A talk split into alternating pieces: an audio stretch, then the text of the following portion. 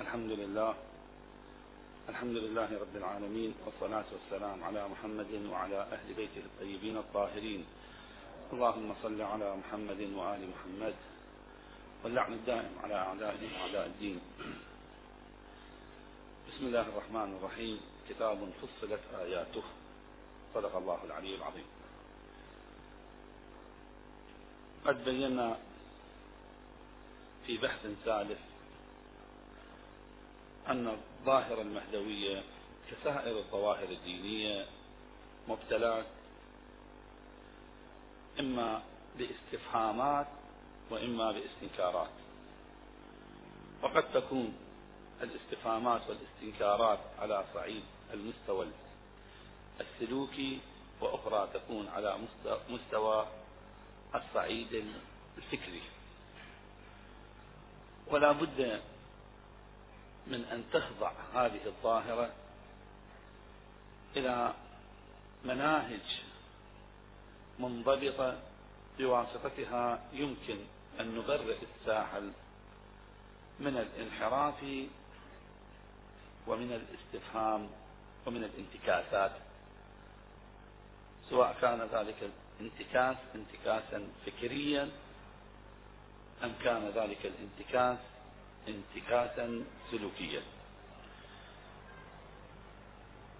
وسنشير في طيات البحث مناشئ كل من هذين الأمرين من الانتكاسات الفكرية والانتكاسات السلوكية. ابتداء نحن أسسنا أصل وجعلناه أصلا فوقاني وقلنا الأصل في مثل هذه الأمور هي أصالة الاحتياط. وليس المورد من موارد البراءة. وبينا الوجه في ذلك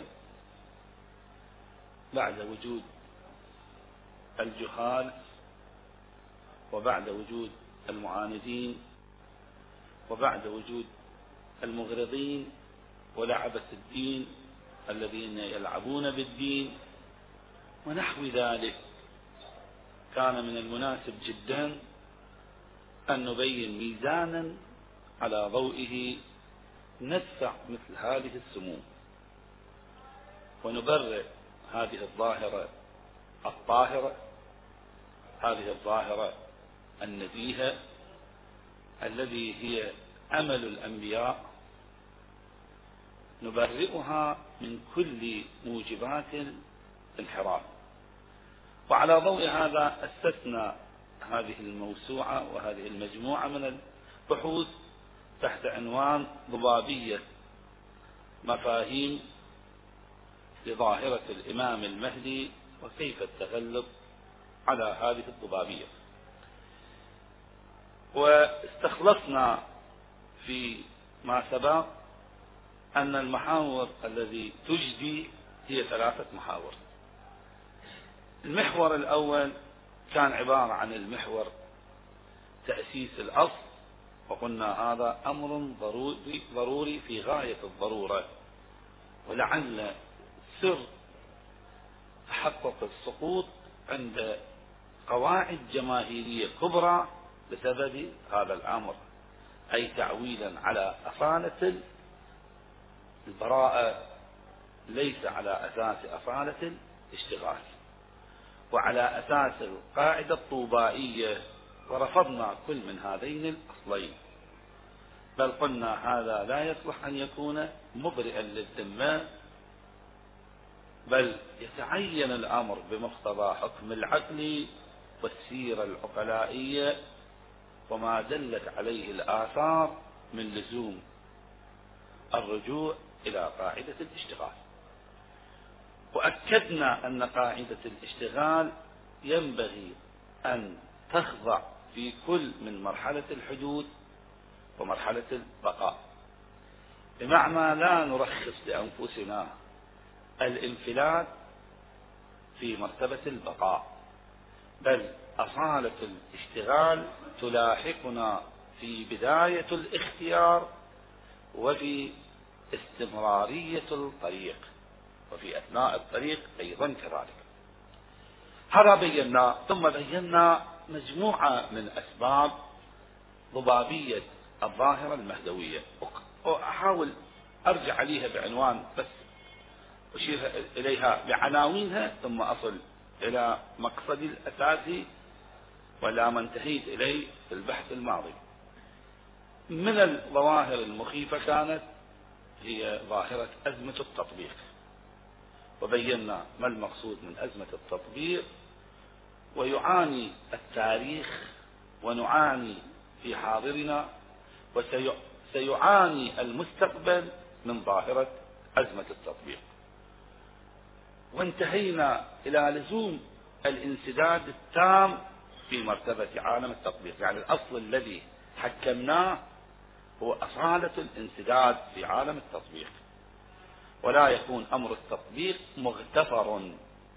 بل في ضمن مجموعة من الروايات يسأل الراوي الإمام أنه إذا ظهر الإمام المهدي هل لي من علائم حتى أعرفه؟ الإمام ينظر إلى الشمس ويقول أمر معرفة الإمام لأوضح من هذه الشمس. قضية الإمام المهدي إذن ليست قضية حينما تطرح في وقتها وتفعل في حينها عند الظهور ليست قضية فيها شيء من الغموض بل الأمر واضح ونصع وناصع بالتالي الروايات هم تشير إلى أن جملة من الناس في الخطوات الأولى منهم قد يترددون بعض الشيء لكن سرعان ما يلتفتوا ويلتحقوا. ونشير إن شاء الله في هذا اليوم إلى جملة من الروايات أن القواعد الشيعية بالخصوص القواعد الشيعية الجماهيرية تتجه بأعداد غير قابلة للإحصاء.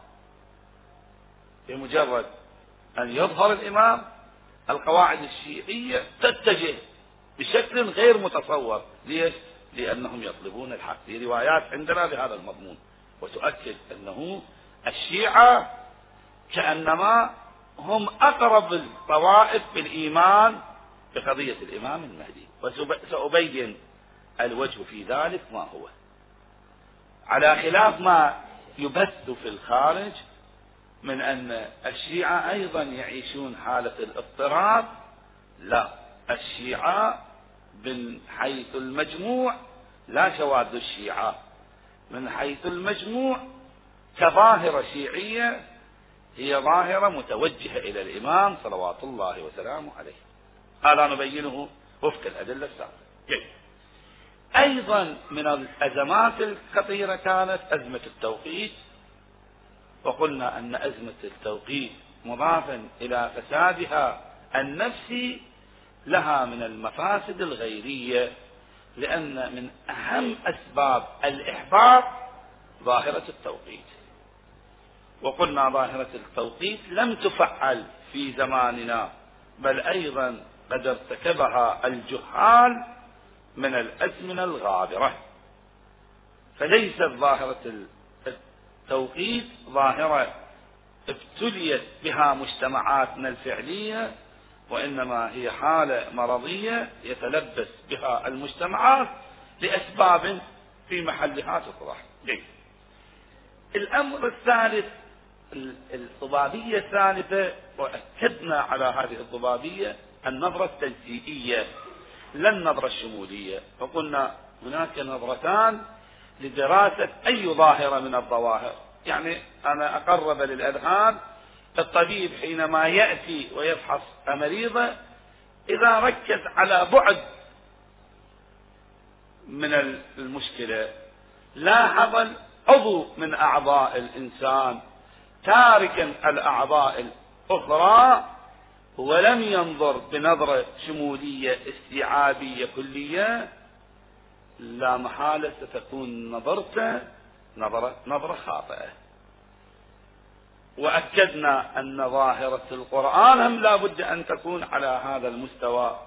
دراسة القرآن بدراسة تجزئية مآلها إلى السقوط ومآلها إلى الوصول إلى نتائج غير مرضية.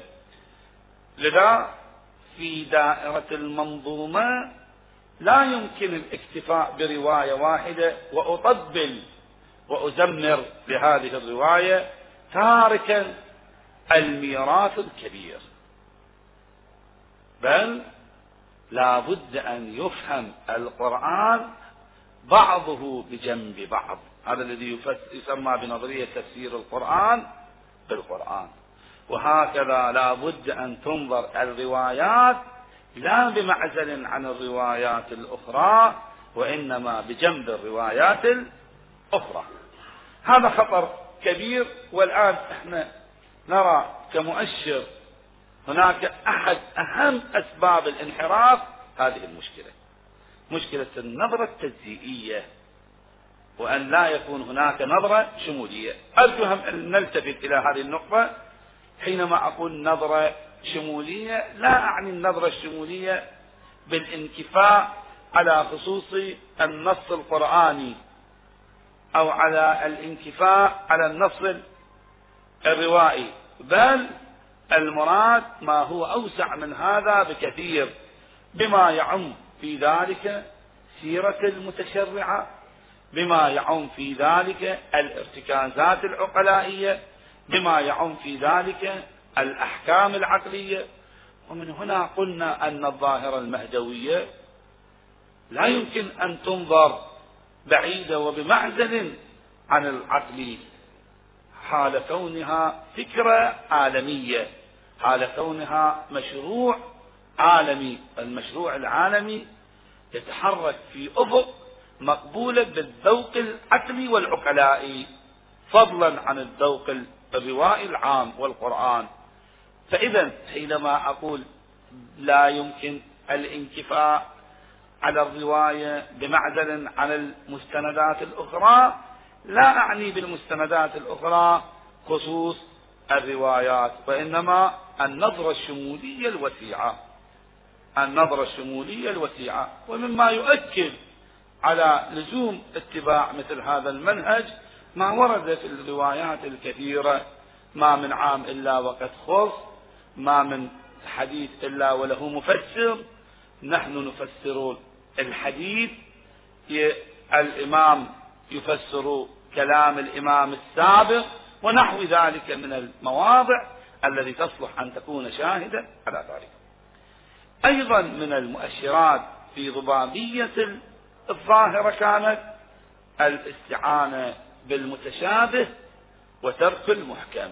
وقلنا لا نرتضي بمقتضى ما ورد من الآيات والذكر الحكيم آه، من من المتابعة المتشابه.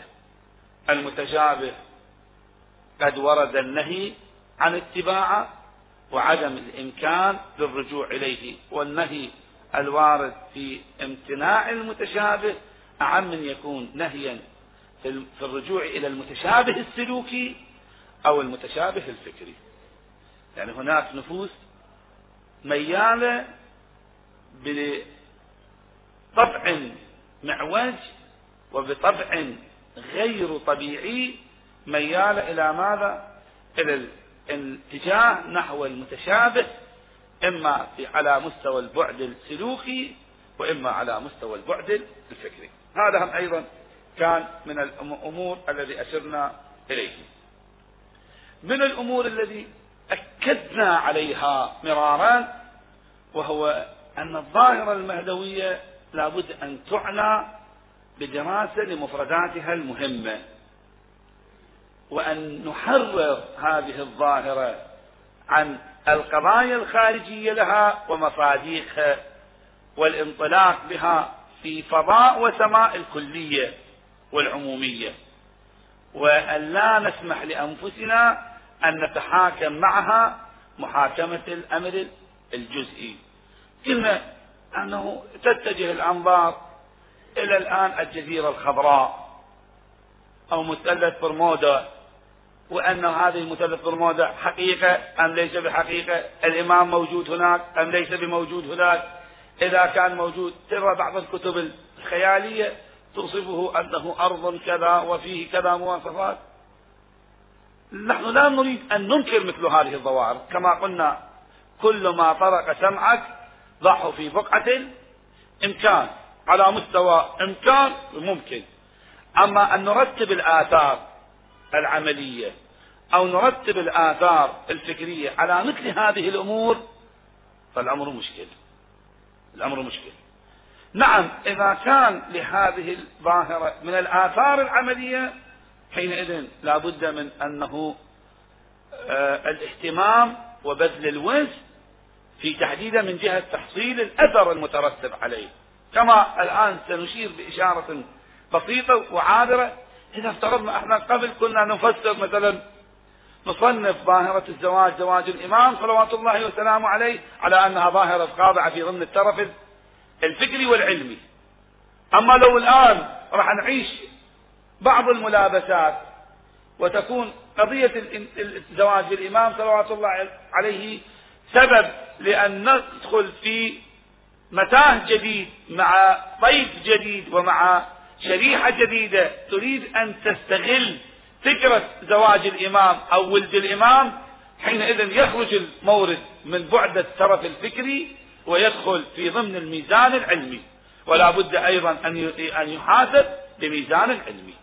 فإذا قد إحنا نرتضي لأنفسنا أن بعض الظواهر في الوهلة الأولى لا نتعامل معها معاملة الجد والاجتهاد لكونها مصنفة في البدء على كونها ظاهرة الترف الفكري أو على أنها ظاهرة الآن ليس بمهمة لكنه إذا قدر أن ترتب الأثر الشرعي عليها ولو بسبب وجود بعض شواذ المفكرين وعامة الناس حينئذ نضطر إلى أن نتحدث عن هذا. شبيه لهذا مثلا أن الإمام أو النبي مثلا كان لما يمارس الظاهرة الفلانية كيف يمارسها؟ إذا لم يترتب عليها أدنى أثر. كل أثر ما مترتب عليه بعد ما بحاجة إلى أن نبحثها وأن نضبطها بضبط تاريخي دقيق. نعم مداريسها الالتزامية لها فوائد. أما مدلولها المطابقي بعد فرض أنه لا يتفرع عليه أي أثر من الآثار لا حاجة إلى أن نشير إليه. نعم إذا واحد أراد أن ينطلق من هذه الظاهرة للوصول إلى نتائج شرعية, شرعية أو عقائدية هنا لا بد من تحديد الميزان ولا بد من إحالة وإدخال هذه المفردة في عينة المختبر العلمي وأن نسلط عليها الضوء بتمامه حتى يكون لنا موقفا اتجاه هذه الظاهرة. أما قبل هذا ماكو حاجة إلى أن يصير منعنا أن نتحدث في هذه الظاهرة.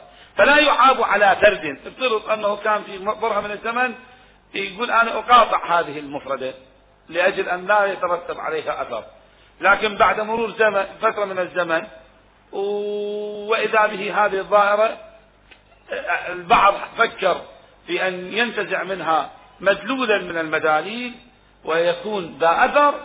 حينئذ سندخل المفردة في المختبر وسنعمل كل ما بوسعنا من أدوات لتشريح هذه الظاهرة ولبيان الموقف اتجاه هذه الظاهرة. وطبعا مرة نحددها بالتحديد الشرعي فتدخل إما أنه نستعين بالأدلة الاجتهادية وقد تبقى الدائرة في حريم الشك وبالتالي تعالج معالجة شنو؟ الأصول العملية. هذا من البعد الشرعي. أما من البعد الفكري والبعد العقائدي إذا ما زالت هي في دائرة وفي فضائل المتشابه فيبقى محكوم بالمتشابه. إذا أخرجناه من دائرة المتشابه وأعطيناه صبغة من الصبغات العلمية فرقى في ضمن المعايير الفكرية للجانب الآخر حينئذ نرتضيه ونقبله. هذا هم واضح. جيد. أيضا من الأمور الذي تعتبر من الموجبات لضبابية ظاهرة الإمام المهدي هذه القضية وهو الانحراف في الطموح الذي أشرنا إليه سابقا في ظاهرة الانحراف في الطموح. يعني يكون طموحنا في زمن الإمام لا يتناسب مع المشروع العالمي وأن يكون طموحنا طموح في أفق ضيق بل أحيانا في الأفق الذي لا يريده الله. إحنا عندنا قاعدة عامة هذه القاعدة مؤسسة في محلها. لا تسألوا عن أشياء أن تبدي لكم تسؤكم حينئذ بعض الأمور لماذا الظاهرة صارت هذه حتمية وتلك ليس حتمية؟ لو افترضنا أن الدليل لم يتصدى إلى بيان ذلك ولم تتعرض إلى هذه القضية. أو أن حكومة الإمام صلوات الله وسلامه عليه ستكون سبعة سنين أو عشرة سنين أو عشرين سنة أو ثلاثين سنة على اختلاف الروايات. في ذلك. بعضها تقول سبعين بعضها تقول أربعين بعضها تقول سبعة بعضها تقول أكثر من ذلك. أو الأدلة التي تقول أن بعد ظهور الإمام المهدي هل هناك مهدي آخر يظهر وذاك المهدي الآخر؟ ببعض الروايات 309 سنين. خذ ليش عدن المهدي الأول يكون دوره ثلاث هذا العمر والمهدي الثاني الذي هو بمواصفات أخرى غير المهدي الذي يؤسس يجي خلط في هذا المجال؟ هذه أمور إذا دخلت في معيار لا بأس. فالمهم أن لا ننحرف عن الجادة الأساسية. وقد بينا من أهم ما على ذلك مسألة أنه رؤية الإمام. وقد قلنا من الممكن أن رؤية الإمام لا تعد لها قيمة في المعيار في عصر الغيبة. لا أريد أن أقول نفس النظر إلى الإمام ليس بكمال. هذا لا يكون هو المقصود كما هو واضح. لأن النظر إلى جمال الإمام هو نظر النظر إلى العالم هو فيه كمال. فما بالك إلى نفس الإمام؟ لا. الإمام بقيد الغيبة بشرط الغيبة بشرط التستر. يعني هو أخذ فيه هذا يسموه قضية بشرط ماذا؟ بشرط المحمول. الإمام بشرط غيبته. هل يكون الرؤية إليه كمال؟ هذا أشبه ما يكون لو قد واحد الآن مختفي لسبب وآخر. وقد أمر أبناءه بأنه لا تروني في هذا لمصالح. فأخذت في في في في عصر الغيبة المصلحة في في التستر. المصلحة في عدم الظهور. هنا لا يعلم أنه آه، رؤية الإمام ستكون ذا مصلحة. هذا هم بيناه. فما نراه الآن من الاتجاه ربما ليس بالسديد التفكير في تحضير رؤية للإمام بالرؤية الحسية والرؤية القلبية. إن شاء الله أكد على أن الرؤية القلبية لا بد منها. ونعني بالرؤية القلبية الاتصالات الروحية وأن الإنسان يعلم بأنه هم يصير أن يجعل خطواته تكون خطوات تابعة للإمام متابعة تامة. وأن ينطلق بما فيه رضاء الإمام صلوات الله وسلامه عليه. وهذا الأمر موسع قد بحث في مباحث الخمس في بحث الخمس انطلقوا إلى هذه المفردة وأشاروا إليها بإشارة وافية على أنه الإنسان المؤمن ينبغي أن ينطلق بحمل بما فيه رضاء الإمام. فكرة الرضا لا نتنازل عليها عنها. إنما الذي أريد أن أقوله فكرة المشاهدة ممكن التنازل عنها.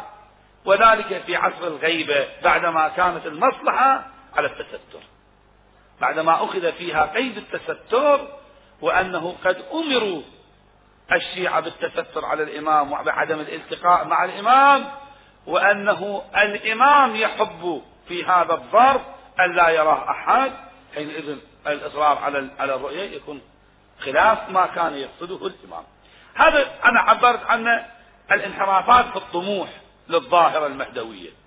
الظاهرة المهدوية المفروض أنه نوجهها باتجاه طاعة الله نوجهها باتجاه المقاصد الربانية نوجهها باتجاه العز للإسلام والمسلمين نوجهها باتجاه تحقيق أسباب الظهور ظهور الإمام صلوات الله وسلامه عليه. هذا أمر لا بد منه. أما أنه نترك الأمر الأهم وننشغل بأمور ليست الآن فيها نفع بل قد يقال فيها ربما مفسدة وأن يصير هم الإنسان المؤمن أن يدعو ليلا نهارا على أن يلتقي مع الإمام. من دون أن يكون له تحرك في الأفق العملي.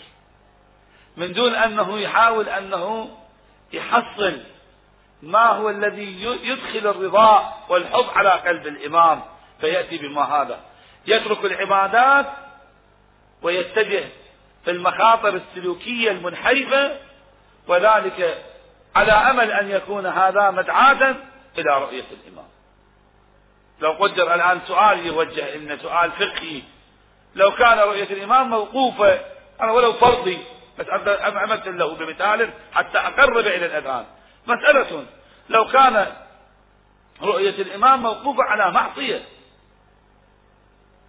حينئذ هل من المعقول أننا نحكم بجواز هذه الرؤية بعدما كانت مبتنية على مقدمة حصارية وهي مقدمة محرمة واضح أنه لا معنى للالتزام به. فلو قدر أنه ظاهرة الغيبة هي ظاهرة تكتنف في نفسها لابدية ماذا؟ لابدية الاستتار.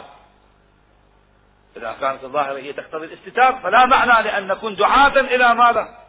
إلى الرؤية أو دعاة إلى ماذا؟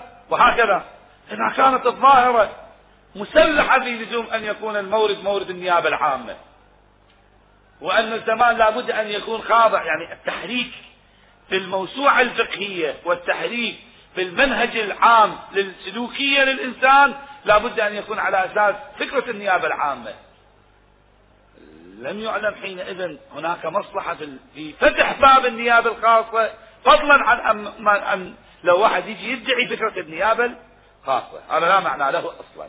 هذا أيضا من الظواهر الذي أكدنا عليها ولا بد من الالتفات إليها. من الظواهر الذي نؤكد عليها وهي غياب النظرية المعرفية. هذه ظاهرة كلش مهمة وحساسة وفي غاية الأهمية وهذه ظاهرة المفروض المخاطب فيها خصوص المتخصص. ما معنى إن اليوم إحنا ندخل في أي مجال من المجالات ما لم نحدد بمرتبة سابقة آليات معرفية تلك الظاهرة. حجم النقل إيش حجم العقل إيش تعارض النقل مع العقل إيش هل يمكن الاستعانات بأساليب أخرى بوسائل أخرى أم لا يمكن الاستعانة بوسائل أخرى؟ هذه القضية المشهورة عن المرحوم الصدوق إن تمت هذه القصة ونذكرها بعنوان ولو شاهد. أنا ما أريد أذكرها بعنوان دليل حتى يعاب علي أنه شنو دليلية هذا. أذكرها بعنوان شاهد حينما توجه الشيخ الصدوق على الله في مقامه الشريف إلى مشكلة فقهية وعجز عن حلها في اليوم الأول في المساء بمكاشفة أو برؤيا على خلاف في النقل. أنه الإمام التفت إليه وجل جواب هذه المسألة كذا. اليوم الثاني واصل الشيخ الصدوق في المثابرة على استكشاف المجهول الفقهي. ولم يكتفي بما رآه من كشف وشهود. أنا أبين هذا منهج أهل, أهل البيت هذا منهج. أنا ما أريد أبين القصة حتى لو تمت كما سأذكر لك شواهد في قضية زرارة في مع الإمام صلوات الله عليه يعني لنا نماذج لهذه الظاهرة. يعني لا يجي واحد ينقدها الظاهرة بنقد من جانب يقول هذه ما أتعقلها. إلها مجال عقل جدا. في اليوم الثاني واصل الشيخ الصدوق متابعات العلمية.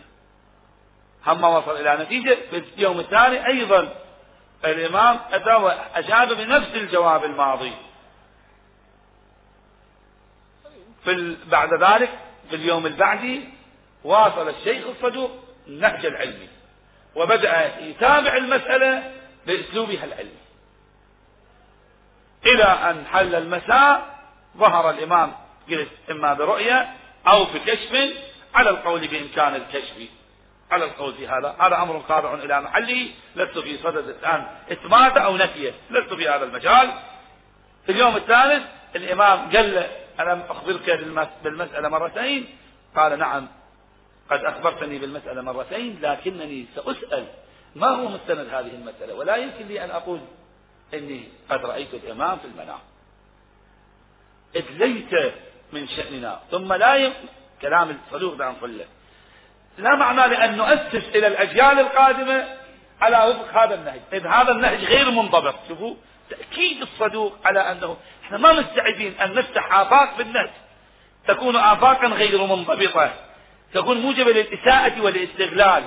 كل من يجي يصير بناء أنه يتطفل ويتكلم بهذا النهج نتيجة إلى ويلات الدين إلى أنه ندفع الدين إلى إلى إلى الانتكاسات والخسائر الكبرى الفادحة. يقولون فتبسم الإمام ثم رحب قال إنك فقيه آل محمد. الفقيه الذي لا يمكن أن يتحرك إلا وفق المنهاج العلمي المنضبط. ضمن الأساليب العامة مو ضمن الأساليب الخاصة. كنهج إحنا نؤسس. ماكو قضية نرتضيها في ضمن المفردات الدينية ما لم تكن خاضعة إلى الأسلوب العام الأساليب العامة. سواء كان على مستوى الأدلة على مستوى الاستظهارات ما لم يخضع الأمر إلى الأساليب العامة لا معنى للالتزام به. هذا أيضا من الأمور وهي النظرية المعرفية. لابد من تأسيس نظرية معرفية. طبعا هو بحث مفصل. لابد أن نقف معه. ما هي الآليات المعرفية في قضية الإمام المهدي؟ حجم علم الرجال إيش حجم الروايات إيش حجم المستندات الأخرى إيش باب التعارض بين الروايات كيف يمكن أن يعالج؟ فقه الروايات كيف يرتضى؟ هل هنا نعتمد على مدارك معينة أم على أي مدرك كان؟ هل التاريخ له دور في تحقيق هذه المسائل أم يغيب التاريخ من هذه المسائل؟ وهلم جرا هذه أمور لابد أن تعلم في المقام. من الأمور المخيفة والخطيرة في سبب تلوث ظاهرة الإمام المهدي إلى حد أن البعض الآن يعني البعض من العامة من الناس تنكمش نفسه اتجاه الظاهرة المهدوية لأجل هذا العامل. يا عامل وهو أنه يأتي المتطفل غير المتخصص النكرة يأتي ويريد أن يسعى في أن يتحدث في هذه الظاهرة. ما عنده؟ شوف هو عنده دراسات جامعية مع احترامي للدراسات الجامعية مع تكريمي للدراسات الجامعية. يعني كما إحنا لا نأذن للفيزياوي أن يتطفل على علم الكيمياء إلا الرأي في المسألة الفيزيائية كذلك لا معنى لأن يتطفل الغير في ضمن المنظومة المهدوية. نعم إذا الباب مفتوح في أنه نؤسس لأنفسنا موسوعتنا الشرعية كما نؤسس لنا موسوعتنا. الآن واحد يقول أنه علم الفيزياء ممنوع علي؟ الجواب لا. أنا أسلم أنه ليس بممنوع بل كل علم مفتوح للجميع. ما عندنا فكرة احتكار العلم لكن عدم احتكار العلم مو معنى التطفل. مو معنى الشخص الذي ليس هو خبير يتطفل. الآن أضرب لك بد نماذج لهذا. وهذه قد أركت ال ال الوضعية بنحو صعب جدا. أذكر لك النموذج الأول. النموذج الأول مذكور في كلمات ابن خلدون في مقدمة كتابه. مقدمة كتاب ابن خلدون. تدرون أن ابن خلدون عالم معروف في علم الاجتماع. ابن خلدون يجي يقول ظاهرة المهدوية. شوف اسمع لي مضمون كلماته. يقول القضية روايات أهل الواردة في حق الإمام المهدي هي روايات وسيعة جدا ونقلها الفريقان ولم يختص بها طائفة المذهب الشيعي بل حتى السنة قد نقلوا هذا. خب. لكن هو عنده نظرية مسبقة في مرتبة سابقة. شنو هي نظريته؟ نظرية أنه الحكومة هذا بحث اجتماعي مبتني على نظرية اجتماعية. أنه بأسباب في علم الاجتماع مسجلة أن الحكومة لا يمكن أن يطول عمرها أكثر من 120 سنة. عند قانون لا يتخلف أن الحكومة لا يمكن أن تتغير أكثر من عشرين لا تطول لا يطول عمرها أكثر من 120 سنة. هذا عند قانون. خب إذا كان كذلك قال ما له معنى نفترض أنه تكون عندنا حكومة عالمية يطول أمدها. إذا الظاهرة المهدوية مرفوضة. بعد اعترافه شوف هذا التطفل هذا الذي إحنا نريد نقول أن قد يصنف على أنه عالم في ميدان آخر. وكما اعترفنا نحن أنه رجل في في مجال علم الاجتماع له باع وعالم. ونتائجه تحترم حتى عندنا. ولا نريد أن نزهد في مثل هؤلاء الناس. لكن كونك أنت عالم في علم الاجتماع ما تقدر تسري النظرية الاجتماعية إلى النظرية الدينية. هنا تبدي عملية ازدواجية الفهم وتكون النتائج معكوسة كما تكون النتائج سلبية. أو في موضع آخر نفس ابن خلدون أضرب لك الموضع الثاني. الموضع الثاني اللي بيقول ابن خلدون يقول نحن نستفيد في علم الاجتماع لا يمكن أن يكون هناك سلطان وحاكم إلا أن يكون ذلك الحاكم ماذا؟ له من الجبروت والقوة والشدة والحزامة وأن يكون حازما. ما ممكن تحصيل سلطان قائد إلا أن يكون حازما. وبما أنه بني هاشم ما عندهم هذه خصلة أن يكونوا حازمين. هم خصلة الرأفة وخصلة الرحمة وخصلة الود وخصلة التسامح هي الحاكمة في شخصيتهم. إذا لا يمكن أن يكون المؤهل للقيام بمثل هذا المشروع شخص منتسب إلى بيت بني هاشم. الروايات شوف شلون يعبر؟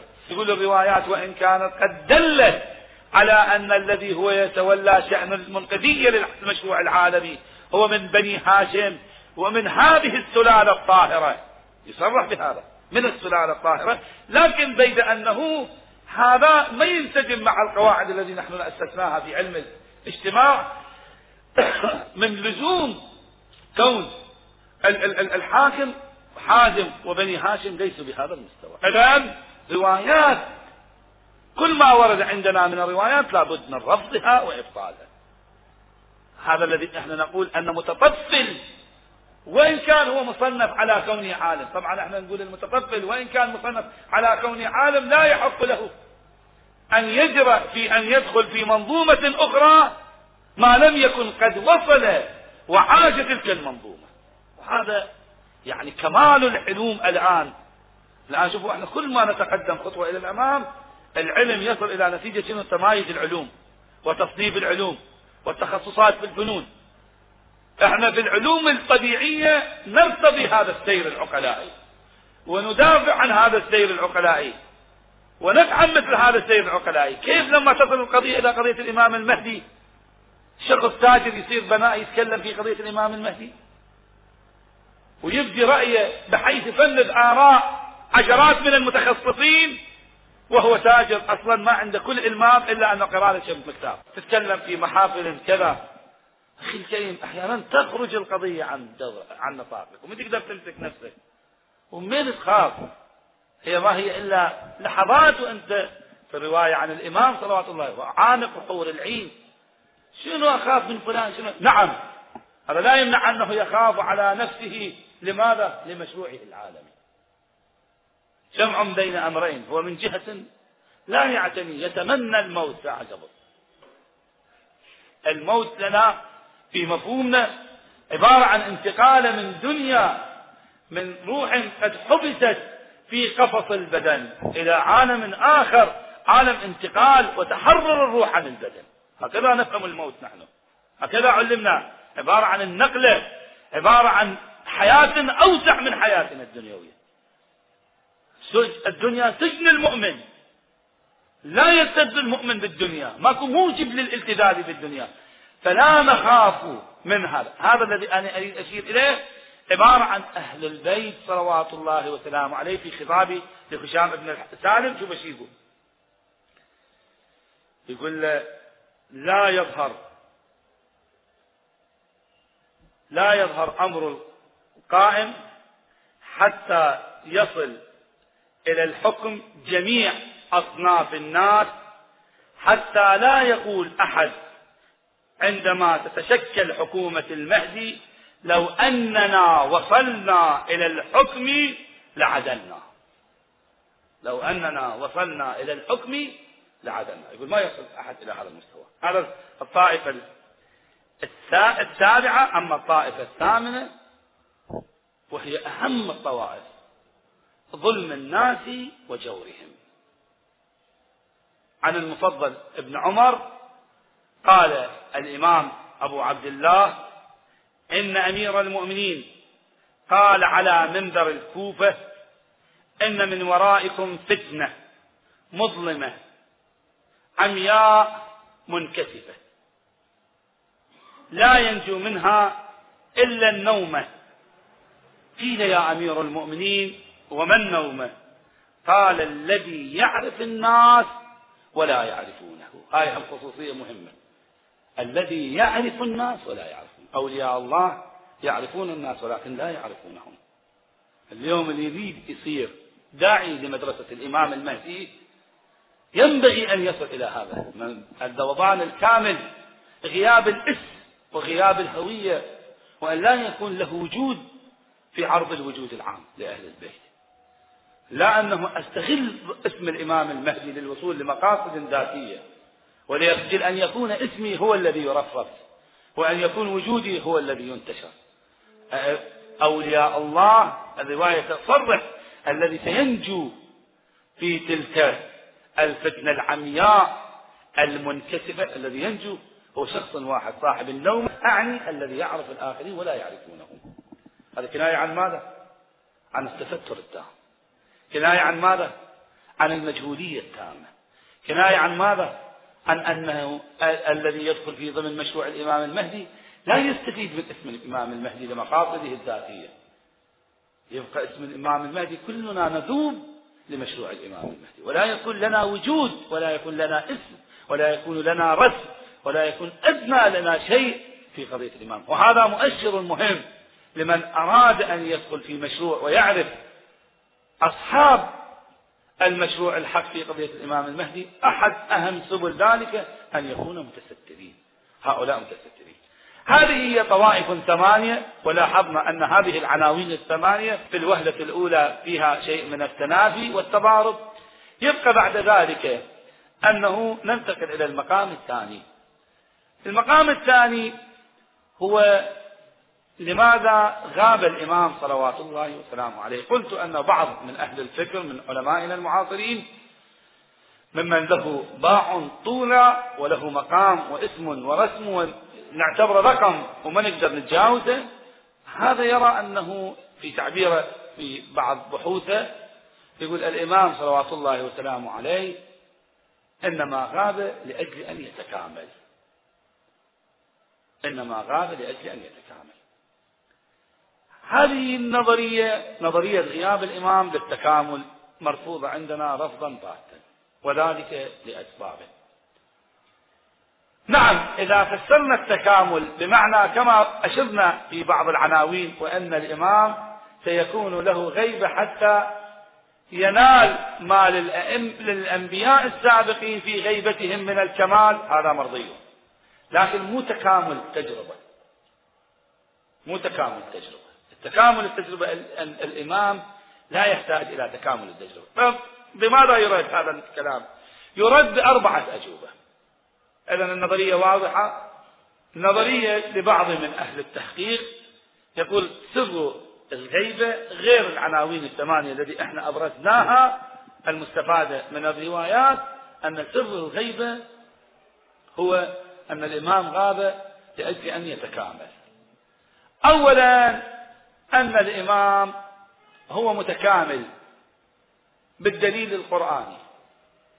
فقد نص القرآن على تكامله على تكامل الأنبياء وأنهم لائقين في زمن مبكر وسن المبكر. طبعا كلام مطول يقول يقول لأنهم في سن مبكر توفى والده الإمام العسكري.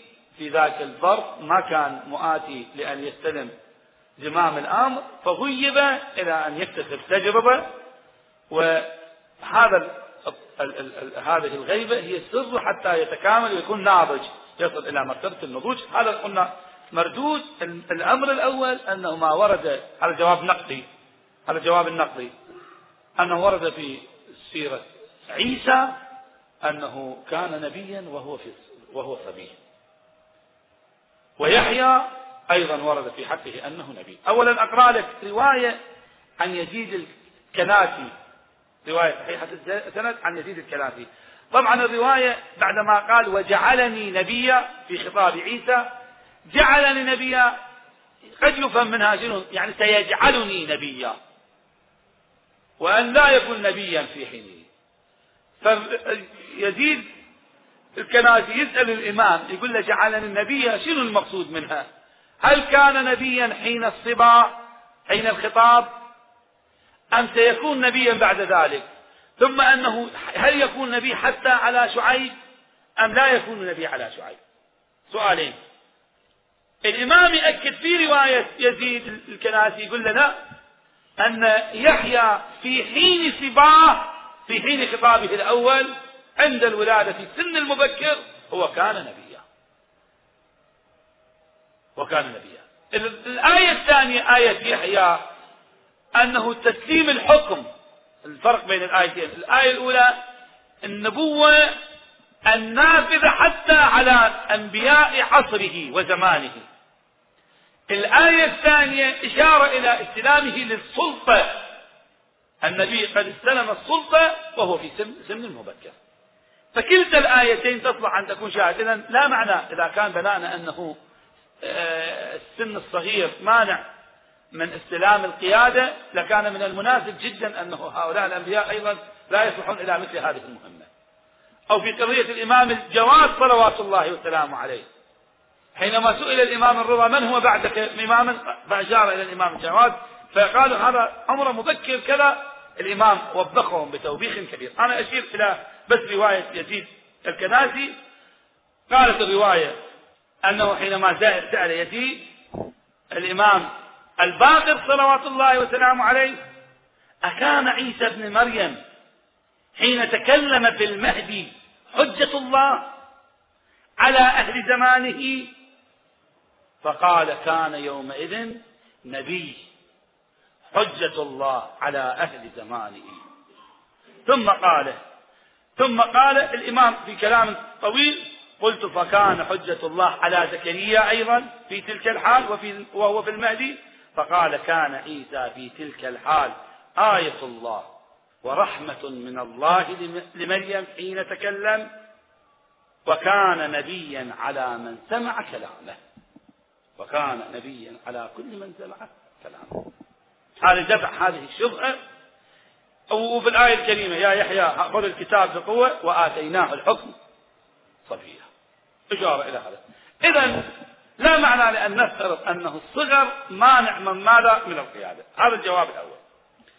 لو كانت المشكلة مشكلة التجربة وأن العمر المبكر لا يصلح أن يكون سرا للغيبة أقصاه إنسان لما يصل إلى الأربعين خمسين فبيحصل بعد قدرة.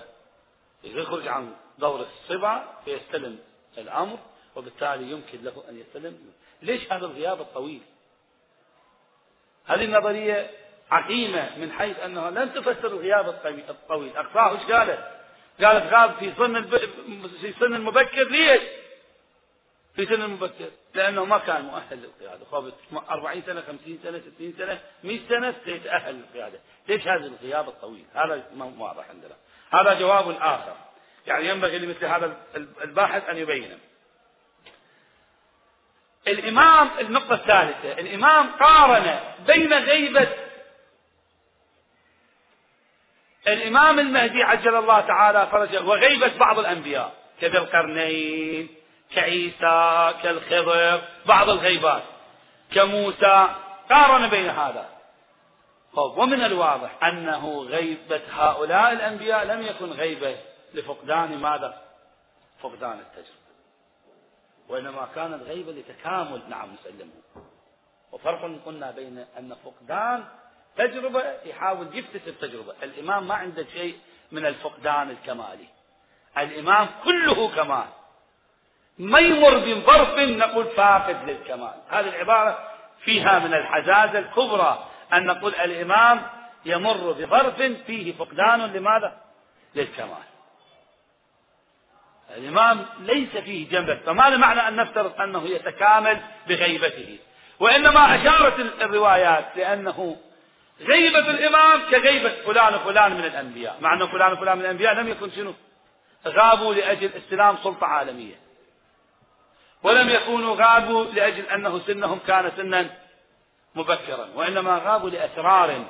كما سأبين في كيفية الجمع ما هو. هذا أيضا يلتفت إليه. إذا كانت القضية الدليل الرابع لو كانت القضية مسألة الخبرة والعمر لكان من الواجب على أن الروايات تشير. يعني أنا في إقصائي للروايات حبيت أن أبحث ولو على رواية واحدة أجد فيها إشارة إلى هذا المعنى لم أجد.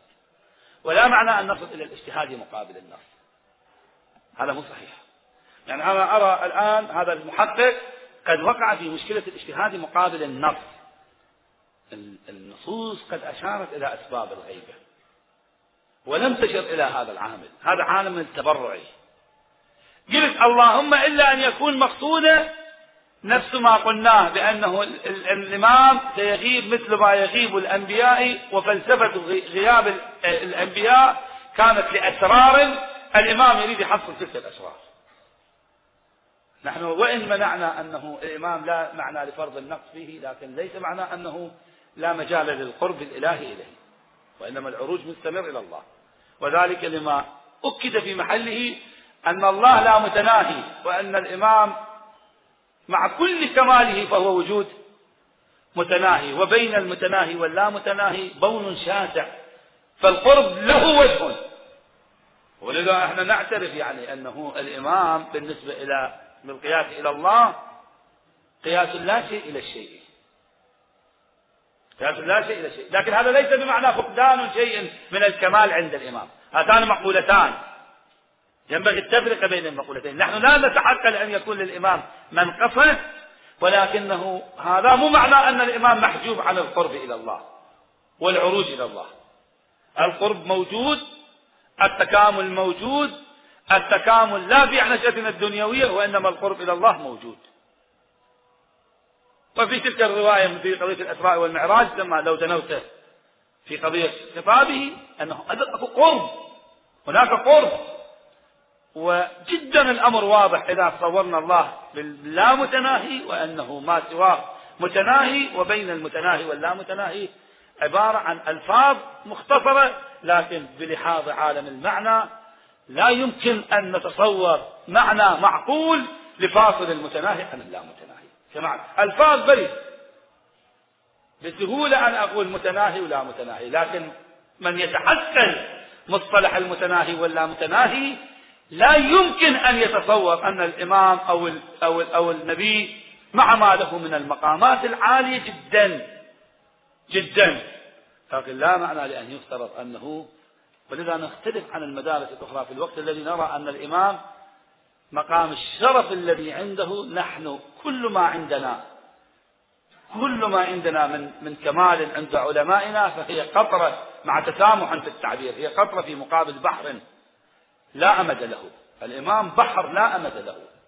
وما عند علمائنا من الكمالات فهي عبارة قطرة في هذا البحر.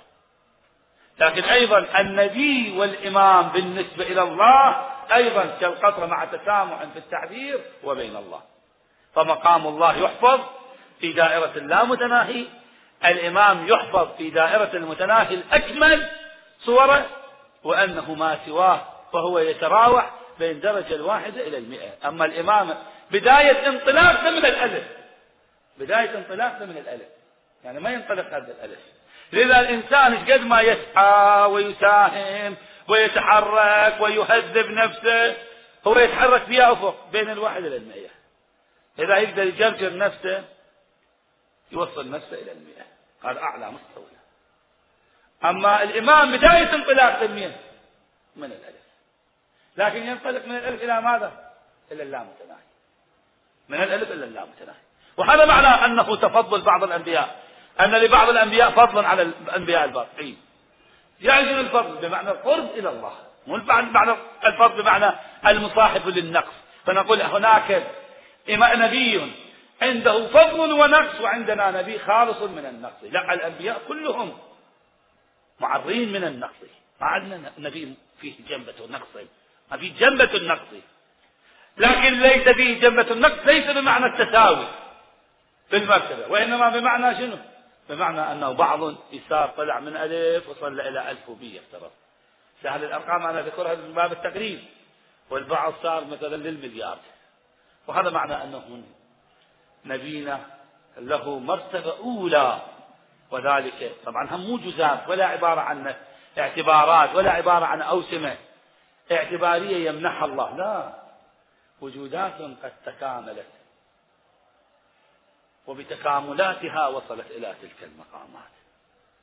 وبجهد منها وباختيار لا بسلب ولا بجبر قد بلغت تلك المقامات. مقامات هكذا مقامات. الإمام مقام بمثل هذا المقام. إذا لا معنى لأن نفسر الإمام عبارة عن صاحب تجربة ناقصة يطلب أن يتكامل. نعم نحن نعتقد هذه الرؤية الباطلة وأرجو أنه تكون تكون فهمنا لعبارة هذا المحقق ليس بالفهم الصحيح ونحمل كلامه مع دقته اللامتناهية ودقته في مثل هذه المطالب. خانة العبارة وإنما مراده التكامل بالمعنى الثاني لا بالتكامل بالمعنى الأول. كنا الفرق بين العبارتين شنو؟ التكامل بالمعنى الأول. المرفوض نحو كمال فيه جنبة نقص فيريد أن يرفع هذا النقص. هذا لا نتصوره في حق الإمام كما لا نتصوره في حق أي موجود من الموجودات المنصوبة من قبل الله. أما بالمعنى الثاني القرب إلى الله التكامل بمعنى القرب إلى الله كما قلنا أن أن الإمام المهدي عجل الله تعالى فرجه الشريف بما ورد من الروايات في التشبيه وأنه سيفوض كل الكمالات الموجودة عند الأنبياء في غيبتهم وأن الغيبة مدرسة كمالية كما أن الحضور مدرسة كمالية للولي فللولي كمالان كمال الحضور وكمال الغيبة وليس كمال الغيبة. وليست الغيبة حالة سقيمة ولا حالة معوجة إنما الغيبة حالة من الصحوة وحالة من الصحية. لا يمكن أن نفسر ظاهرة الغيبة على أنها ظاهرة منهزمة لا بد أن نفسر ظاهرة الغيبة على أنها ظاهرة تعيش جمالها الكامل وتعيش صحتها الكاملة. نخطئ من يفسر الغيبة على أساس قانون السقم وعلى أساس الضعف والمرض. في الظاهرة إنما ظاهرة الإمام المهدي ظاهرة سليمة ظاهرة صحية صحية للولي لأن الولي يتكامل في حضوره كما يتكامل في غيبته. هذا ما يمكن أن يقال في المقام الثاني. وبعد أظن أن الوقت لا يسع. إحنا بذلنا كل ما عندنا. كان بودي أن أشير إلى المقامات الأخرى وبقي مقام مهم جدا أن هذا التنافي والتعارض بين الروايات كيف يمكن حله. لكن بس أنطي المدعى. الذي أفهمه وأقيم عليه الدليل على أن هذه الروايات وإن كانت قد اختلفت بالألسن.